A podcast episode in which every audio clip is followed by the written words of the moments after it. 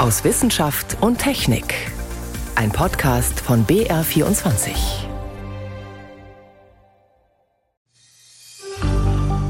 Eine ganze Menge Leute haben schon immer gerne Rätsel gelöst. Und Rätsel, die nicht so ganz einfach sind, die sind für manche Menschen besonders anziehend. Und er ist einer davon, der Kryptologe Bernhard Esslinger, und er wird uns gleich in die Welt der verschlüsselten Briefe mitnehmen, ins 16. Jahrhundert und zeigen, wie kann man eigentlich die Geheimsprachen von damals heute noch knacken. Mehr dazu im zweiten Teil der Sendung. Außerdem haben Forscher Mini-Krokodile auf der Schwäbischen Alb gefunden. Die haben lange Zeit Rätsel aufgegeben und eins davon scheint jetzt gelöst. Zuerst aber schauen wir in die Türkei und nach Syrien und fragen, wie können Satellitendaten helfen, Erdbeben besser zu verstehen? Das ist gerade jetzt auch nach der Katastrophe im Erdbebengebiet wichtig, denn die Gefahr dort, die besteht weiter. Das sind unsere Themen heute. Stefan Geier ist am Mikrofon. Nach dem verheerenden Erdbeben mit all dem Leid vor Ort und noch vielen Toten unter den Trümmern, da zählt immer noch die schnelle Hilfe, unmittelbar für die Überlebenden. Und da stellt sich der Blick von oben oft als sehr wertvoll heraus. Wir haben mehrere europäische Satelliten, die alle 100 Minuten um den Globus rasen und die Erdoberfläche beobachten. Die machen Bilder, sammeln alle möglichen Daten. Das ist hilfreich für den Überblick in der schnellen Katastrophenhilfe. Aber auch die geologische Lage vor Ort kann so beurteilt werden. Ein Beispiel 20 Millimeter jedes Jahr. So viel verschieben sich die Erdplatten in der Region gegeneinander. Das hat man schon seit langem beobachtet. Und jetzt nach dem Beben sind die Verwerfungen an manchen Stellen sechs Meter groß. Satelliten sammeln also riesige Datenmengen, aber die müssen natürlich erstmal ausgewertet werden. Das macht zum Beispiel Professor Michael Eineder mit seinem Team am Earth Observation Center des Deutschen Zentrums für Luft- und Raumfahrt. Er war vor der Sendung zugeschaltet und meine erste Frage, was sehen Sie denn eigentlich jetzt nach dem Erdbeben auf den Satellitenbildern außer zerstörten Häusern? Wir haben in den letzten Tagen gerade erst die ersten Bilder bekommen in denen sehen wir hauptsächlich äh, sehr große Verschiebungen. Die sind also überraschend groß im Bereich von mehreren Metern. Und diese Verschiebungen wurden mit äh, Synthetik-Aperturradardaten gewonnen, also Satelliten, die mit Radar, mit Mikrowellen arbeiten und die Erdoberfläche abbilden, wie eben eine optische Kamera, nur nicht mit Licht, sondern mit Mikrowellen. Und diese Verschiebungen, heißt es, stelle ich mir das vor wie Risse in der Erde? Das sind ja, man sieht also nicht konkret die Risse, sondern links und rechts des Risses die Verschiebungen. Ne? Es ist ja so, dass sich vor einem Erdbeben diese Platten gegeneinander verschieben und sich Spannungen aufbauen. Und das ist übrigens ein viel schwierigerer Teil der Messung, also vor dem Erdbeben den Spannungsaufbau zu messen. Was wir jetzt sehen, sind diese riesigen Verschiebungen im Meterbereich, die durch das Erdbeben entstanden sind. Wie genau kann denn so ein Satellit da hinschauen? Also Sie haben schon gesagt, das sind nicht jetzt nur optische Kameras, sind auch andere Wellen, die man da nutzt. Wie genau geht das denn? Das hängt vom Satellitensystem ab. In diesem Fall wurden die europäischen Copernicus-Satelliten verwendet, die etwa eine Bildpunktauflösung, also eine Bildpunktgröße von ungefähr 20 Metern haben. Das heißt, man kann ja nicht einzelne Gebäude erkennen, man kann aber damit, weil in jedem Bildpunkt im Radar die Entfernungsinformation sehr genau gemessen werden kann, kann man eben Verschiebungen besonders gut messen. Und das großflächige, ein typisches Bild, hat eine Größe von etwa 250 mal 250 Kilometern. So kann man sich das vorstellen. Und wie groß ist die Höhendifferenz, die ich da sehen kann? Also geht's, kann ich da auch nur Meter messen oder geht es da um Zentimeter, Millimeter? Wie genau geht das dann? Man kann bis zu äh, Millimeter Genauigkeit messen. Das ist eigentlich unsere Forschungsaufgabe am Deutschen Zentrum für Luft- und Raumfahrt. Wir versuchen die Methoden dafür zu optimieren nicht nur Meter und Zentimeter zu messen, sondern in den Millimeterbereich runter. Und hier hat man mit, zum Beispiel mit atmosphärischen Störungen zu kämpfen, die man korrigieren muss bei der Auswertung der Messdaten. Aber wenn man das alles richtig macht, kann man in den Millimeterbereich messen. Und diese Millimeter braucht man eben vor dem Erdbeben, um auch einen Spannungsaufbau zu sehen. Jetzt haben Sie gesagt, äh, da gibt es große Verschiebungen. Das heißt, die Erdoberfläche hat sich verändert. Jetzt hat es ja vorher auch Karten gegeben von dieser Gegend, Landkarten, Satellitenkarten. Kann man die überhaupt noch nutzen? Die kann man noch nutzen. Natürlich ist es, je genauer man äh, hinschaut. Es gibt Systeme, Satellitensysteme, die im Meterbereich oder drunter abbilden. Zum Beispiel haben wir eine deutsche Radarsatellitenflotte, auch TerraSat X und Tandem X, die bis in den Submeterbereich abbilden. Und da spielt es natürlich schon eine große Rolle. Das sind dann mehrere Bildpunkte, wo sich die Erdoberfläche verschoben hat. Man kann da weiter damit arbeiten, aber man muss es wissen. Das ist auch für die äh, Vermessung sehr wichtig. Die ganze Oberfläche, hochgenaue Kartierung, Straßenverläufe und so weiter, stimmt alles nicht mehr so wie vorher. Ne? Solche Karten müssen aufdatiert werden. Jetzt haben Sie schon angedeutet, Herr Eineder, so ein Erdbeben kommt ja nicht unerwartet. Also die Spannung zwischen den ähm, Erdplatten, die baut sich ja über lange Zeit auf. Wie lange können Sie das denn schon in dieser Gegend beobachten? Die europäischen Radarsatelliten gibt es seit 1991, gute 30 Jahre schon. Also 1991 war es doch schwierig, mit dieser großen Datenmenge zurechtzukommen. Und man hat dann eher nach einzelnen Erdbeben äh, Untersuchungen gemacht. Das Ziel, das wir heute haben, ist sehr großflächig Bodenbewegungen zu vermessen, am liebsten weltweit. Das kostet natürlich, es sind enorme Datenmengen, die ständig verarbeitet werden müssen. Wir haben aber in Europa einen europäischen Bodenbewegungsdienst jetzt, den sogenannten European Ground Motion Service. Dann können Sie von ganz Europa äh, Bodenbewegungskarten finden. Also die werden immer wieder aufdatiert. Und Sie sehen dann in der Vergangenheit, die letzten Jahre, seit 2014 etwa, sehen Sie die Bewegungen. Das heißt, seitdem weiß man eigentlich, in dieser Gegend wird irgendwann diese Katastrophe kommen. In welchem Ausmaß weiß man natürlich nicht, aber da wird was passieren. Ja, ja, ja, man weiß es. Das Schwierige ist einfach, diese Bilder zu interpretieren, auszuwerten und zu sagen, wann bricht es. Wenn man als Vergleich äh, vielleicht ein, ein, Stückchen Holz nimmt, das ich im Wald finde und das versuche zu knicken, dann kann das morsch sein und es bricht sofort und es kann elastisch sein und ich kann sehr weit biegen und eine sehr große Spannung aufbauen, bis es bricht. Und ähnlich ist es hier, nur man, man kennt eben die Parameter nicht in der Erde. Man weiß nicht, wann das Ganze bricht. Diese Satelliten, haben Sie gesagt, erzeugen gigantische Mengen an Daten. Sie entwickeln ja auch Software, also Computerprogramme, um mit diesem Datenwust dann die Informationen zu finden, die man braucht. Heißt das, Sie vergleichen eigentlich ständig nur vorher und nachher? Äh, wir nennen das Zeitserien. Man kann sich das fast wie ein Video vorstellen. Also über die Jahre äh, kommen dann über jeden Punkt der Erde äh, hunderte von Aufnahmen zustande, die alle in einen Algorithmus geworfen werden, dass man eben in diesem Stapel aus der Zeitserie diese kleinen äh, Verschiebungen ableitet. Satellitendaten zeigen also nicht nur das Maß der Verwüstung nach dem Erdbeben, sondern auch, wie sich die Erdoberfläche verändert hat und welche hilfreichen Informationen man aus diesen Daten bekommt und wie sich die möglicherweise in Warnungen für die Zukunft umsetzen lassen. Das hat Michael Eineder eingeordnet vom Earth Observation Center am Deutschen Zentrum für Luft- und Raumfahrt. Ich danke Ihnen für das Gespräch. Gerne.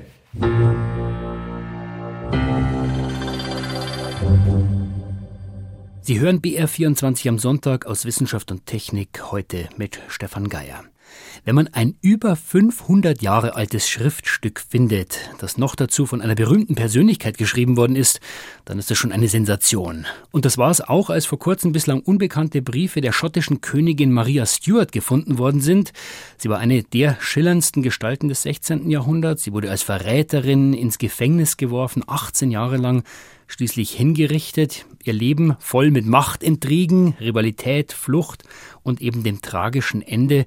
Das ist alles Stoff für Theaterstücke, Filme und natürlich auch für die Wissenschaft. Da ist schon die Rede gewesen von der wichtigsten Entdeckung der letzten 100 Jahre, also in Bezug auf Maria Stuart. Das Dumme ist nur, die gefundenen Briefe stammen aus Stuarts Zeit im Gefängnis und sie hat sie damals verschlüsselt. Also einfach nur die Briefe finden und lesen geht leider nicht. Silke Schmidt-Drü berichtet. Ausgerechnet ein erbitterter Gegenspieler hilft am Ende, die schottische Königin als Urheberin der bisher völlig unbeachteten Briefe zu enttarnen. Als der in Israel lebende Computerwissenschaftler George Lussery und seine Mitstreiter beim Entschlüsseln der unbekannten Dokumente auf den Namen Walsingham stoßen, verdichten sich die Hinweise. So Walsingham is very well known as Queen Elizabeth I spymaster. Walsingham ist als der Geheimdienstchef von Elisabeth I. bekannt und seine Aufgabe war es, Maria auszuspionieren, ihre Schritte, ihre Kommunikation zu überwachen. Also, als wir diese Kombination sahen, war es sehr klar, dass es sich um Maria Stuart handelt. Schon vorher haben sie vermutet, dass die Frau, die oft über meine Freiheit schrieb, eine Gefangene sein musste – und Maria Stuart, die geflüchtete schottische katholische Königin, die Elisabeth I. als Konkurrenz für den englischen Thron fürchtete, verbrachte fast zwei Jahrzehnte in Arrest. Es passt perfekt. Dass die Briefe überhaupt entdeckt wurden, ist Zufall. In der französischen Nationalbibliothek waren sie zwar katalogisiert, aber teils nur als Texte aus Italien aus der falschen Jahrhunderthälfte und sie sind komplett verschlüsselt. Labyrinthe aus Pluszeichen, Xe, Dreien. Auch Lassery wusste nicht, was er vor sich hatte, aber Codes sind sein Hobby. It's a passion. Es ist eine Leidenschaft. Das geht auch meinen Kollegen so. Wir suchen andauernd neues Material. Immer wenn jemand sagt, ich habe einen neuen Code entdeckt, sagen wir, schick ihn uns, wir wollen ihn entschlüsseln. Wir sind ständig auf der Jagd nach Codes. We are hunting for ciphers. Lasrys Mitstreiter in diesem Fall ein deutscher Musikwissenschaftler und ein japanischer Astrophysiker. Im französischen Online-Katalog fanden sie 57 Texte mit derselben Verschlüsselung aus mehr als 200 verschiedenen Zeichen. About 40 of them represent letters of the alphabet. Etwa 40 von ihnen entsprechen Buchstaben aus dem Alphabet. Also zum Beispiel ist A ein Pluszeichen, B wäre ein Minus und für E werden eventuell mehrere Zeichen stehen, weil es ein häufiger Buchstabe ist. Und dann gibt es Zeichen, die für Wörter, Orte wie Paris, London stehen oder Namen wie die der Königin von England. Dass Maria Briefe verschlüsseln ließ, ist weder neu noch ungewöhnlich. Im 16. Jahrhundert war es ein typisches diplomatisches Werkzeug, sagt Amy Blakeway, Historikerin an der University of St. Andrews. What's special about Mary is not that she's doing it, bei Maria ist nicht der Umstand besonders, dass sie es tut, sondern vielmehr das Ausmaß, in dem sie es tun muss, als Monarchin ohne Kontrolle über ihren eigenen Kommunikationsapparat. Dechiffriertabellen für einige ihrer Codes liegen schon in Archiven. Der nun entschlüsselte sei stark für jene Zeit, so Lassery, es gebe aber bessere. Für seine Lösung musste das Team allerdings erst mühsam die handschriftlichen Zeichen für den Computer transkribieren, dann half ein Algorithmus, identifizierte den Text als französisch. Anschließend übernahmen wieder die menschlichen Codeknacker. Ein Check in Archiven ergab schließlich, rund 50 dieser Briefe aus der Zeit von 1578 bis 1584 sind neu. Ihr Adressat ist fast immer der französische Botschafter in England, ein Vertrauter, der auch Nachrichten übermitteln sollte. Sie steht in Kontakt mit vielen wichtigen Leuten in England und Frankreich. Es geht viel um Politik, Verhandlungen, Geheimsachen, also Spione, die sie anwerben will. Manchmal will sie auch jemanden bestechen. Die Begeisterung unter Historikern scheint groß, auch bei Amy Blakeway von St. Andrews. Absolutely wow, like that's amazing. Bisher haben die Codeknacker vor allem Zusammenfassungen veröffentlicht. Die Transkripte, die dank ihrer Arbeit entstanden sind, wollen sie nun Forschern zugänglich machen. Blakeway fiebert wie andere Historiker und Historikerinnen dem entgegen. Schon das, was sie bisher gelesen hat, gebe interessante Einblicke in das, was Maria denkt, ihrem Verständnis von europäischer Politik während einer wichtigen und turbulenten Zeit, zu der sie in Sheffield festsitzt und nirgendwo hin kann. Für Blakeway bemerkenswert etwa, die schottische Königin kommentiert die aktuelle Abhandlung eines Historikers, in der er ihre erzwungene Abdankung rechtfertigt. Sie scheint also auch in Gefangenschaft bestens informiert über den Propagandakrieg, der um sie herum tobt. Stoff gibt es nun genug für Sie und die anderen Historiker zu analysieren, über 50.000 Wörter. Stoff genug also für den nächsten Krimi und Stoff genug für die Codeknacker. Ohne die sind ja die Briefe nur halb so viel wert. Das Ganze erinnert so ein bisschen an Indiana Jones und an Lara Croft, Entschlüsselung von alten Schriften, Kryptoanalyse heißt das, wenn man es wissenschaftlich benennt.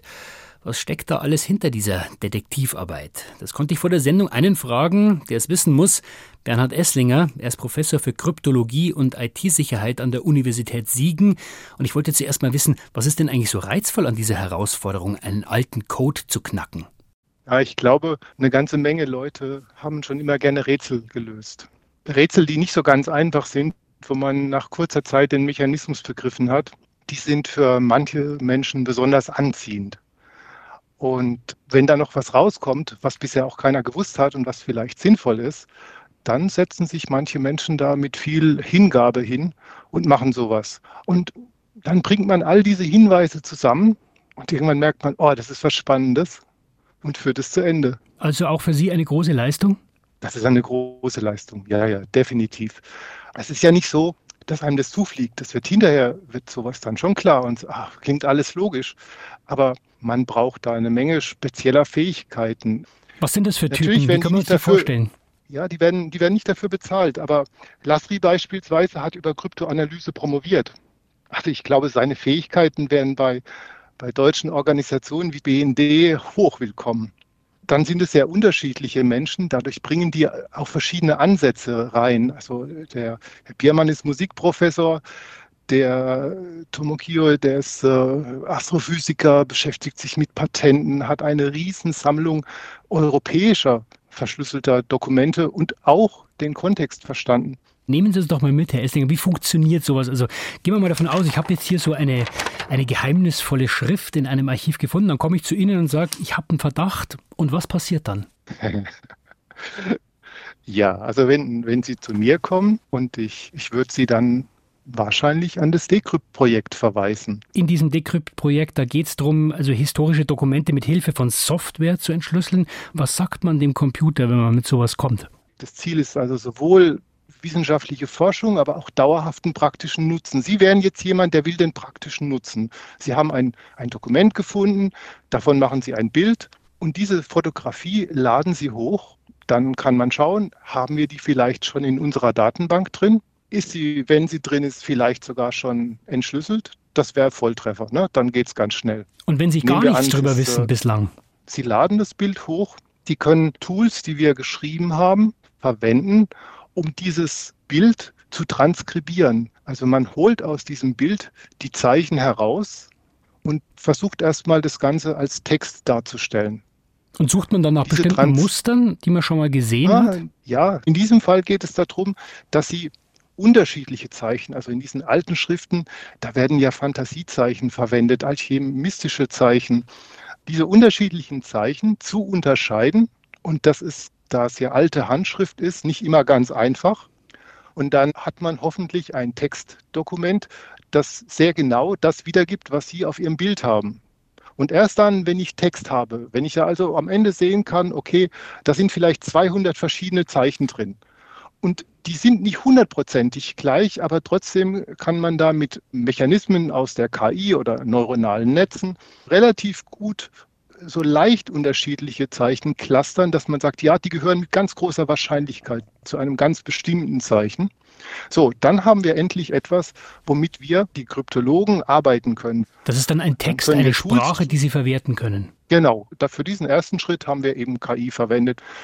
Es könnte aber auch sein, dass Sie zuerst mal gefragt werden, wo haben Sie es denn gefunden? Also solche, solche typischen Metadaten, wann haben Sie es denn gefunden? Wissen Sie zum Beispiel, ob es aus einem Archiv ist? War in diesem Archiv im Umfeld dieses Briefes zum Beispiel italienische oder spanische oder sonst was Briefe? Das heißt, weil also ich einen Kontext brauche, in dem das ganze Schriftstück möglicherweise entstanden ist. Genau. Dann kommen normalerweise Linguisten dran oder Historiker, die dann mit ihrem speziellen Wissen das ergänzen können so dass man dann wieder von vorne anfängt. Da kommen die Kryptologen mit diesem Mehrwissen und am Ende hat man, wenn man, wenn man Glück hat oder ausdauernd ist, das gesamte Dokument entschlüsselt. Und zwar in einer Weise, dass man sich auch sehr sicher sein kann, das ist richtig. Dann ist es aber eigentlich eine falsche Vorstellung zu denken, der Einzelne setzt sich da hin, tagelang, wochenlang, monatelang und am Schluss hat das geknackt, das Rätsel. Es müssen immer viele zusammenarbeiten. Ja, also selbst so ein genialer Mensch wie George Lasry arbeitet fast immer im Team. Das heißt aber am Ende ist es äh, heute wie damals ist ein Spiel. Wer gewinnt? Der, der verschlüsselt hat oder der Codeknacker? Genau, und das ist auch das Interessante daran. Wenn man es als Spiel betrachtet, dann macht es auch Spaß. Wenn man, Herr Esslinger, wenn man sich die geknackten Codes aus der Vergangenheit anschaut, tauchen da immer wieder die gleichen Muster auf oder sieht man da immer wieder Codes, die besonders kreativ sind? Also man sieht immer wieder die gleichen Muster. Die Grundmuster sind Ersetzen von Einzelbuchstaben, oder von Buchstabengruppen oder von ganzen Wörtern. Und das zweite Verfahren ist die Vertauschung. Da wird Ihnen der Klartext selbst hin und her vertauscht. In der Historie war es aber so, dass fast nur die äh, Substitution zum Einsatz kam. Also das Ersetzen. Das Ersetzen, genau. Und beide Prinzipien werden auch heute noch genutzt. Nur heute mit dem heutigen Wissen weiß man, die sind gleichwertig. Wie knackt man einen Code, der viele hundert Jahre alt ist und über den man erstmal so gut wie gar nichts weiß? Es geht, haben wir gelernt, ist aber ein Haufen Detektivarbeit nötig von vielen Menschen und inzwischen auch teilweise mit künstlich intelligenten Helferlein. Das waren Einblicke von Bernhard Esslinger, Professor für Kryptologie und IT-Sicherheit an der Universität Siegen. Herr Esslinger, ich danke Ihnen für das Gespräch. Tschüss.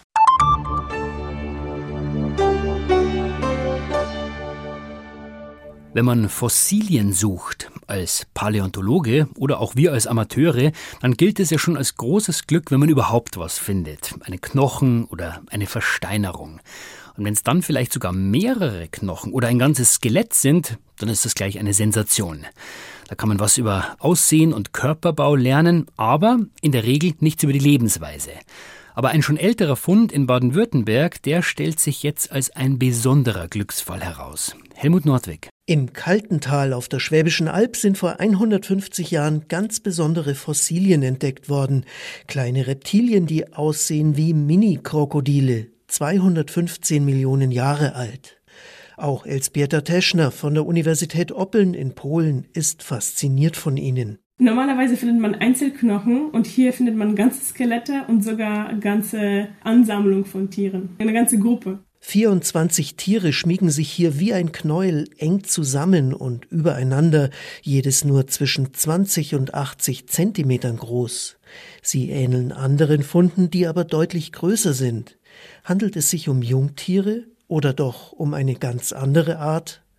Das konnte die schlesische Forscherin jetzt an zwei Exemplaren herausfinden. Man muss als erstes einen Knochen durchsägen, am besten Arm- oder Beinknochen. Dann hat man einen Querschnitt und man kann sich das vorstellen wie bei Baumstämmen. Wenn man sie durchsägt, dann kann man auch die Jahresringe zählen. Ähnlich ist es auch bei Knochen. Und da wir halt keine Wachstumsunterbrechung hatten, konnten wir dann feststellen, dass es dann tatsächlich ein Jahr alt ist, das Tier. Es sind also Kinder des Aetosaurus, wie Fachleute das Reptil nennen. Dass sie als Gruppe gefunden wurden, könnte bedeuten, dass sie soziale Tiere waren, eng zusammengekuschelt, vielleicht um gegen ein Raubtier besser zu bestehen. Also Mini-Krokodile, die vor langer Zeit bei uns unterwegs gewesen sind, waren wohl keine Einzelgänger. So viel für diese Woche aus Wissenschaft und Technik. Am Mikrofon war Stefan Geier.